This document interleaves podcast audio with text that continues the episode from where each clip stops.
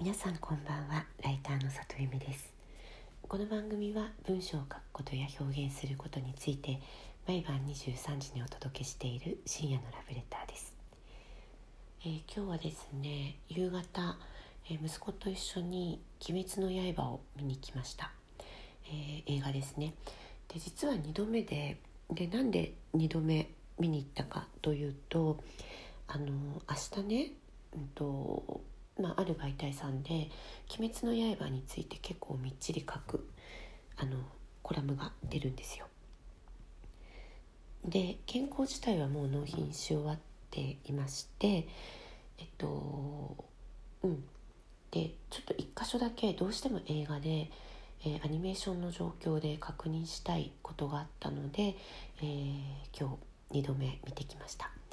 で映画2度目を見る映画館で2度目を見るって私ひょっとしたら3回か4回ぐらいしか今までの人生でしたことがない気がするんですけどもすっごい良かったなと思いました。というのもやっぱり1回目ってこう筋を追うので物語を見ているんですけども2回目ってもう物語のことは知っているからすごくディティールに目がいくんですよね。あそっかこれってこっちの画角で撮ってたかとかあここ寄りじゃなくて引きだったんだなとかあこここの人の顔からこの人のアップに行ったかみたいなことがそうですね演出上のことがすごくあの細かく見れてあ2度見るってすごくいいなというふうに思いました。でそれこそあの前もラジオで話したかもしれないんですけど松岡聖剛さんのえっと本の中にねあの読書というのは再読からが読書であるみたいな言葉があるんですよ。1回目はやっぱりその筋を追ってしまうから2度目から初めてこう考えながら読むことができるみたいなことを書いてらっしゃってね。今日なんかそんなことを感じたりしました、えー、全然深く入ってきたな。1回目見た時はそこまで感動しなかったんですけど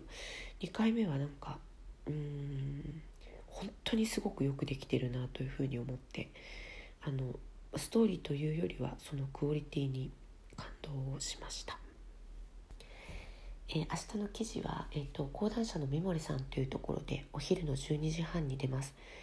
うんちょっと私が今まで書いたものの中でもかなり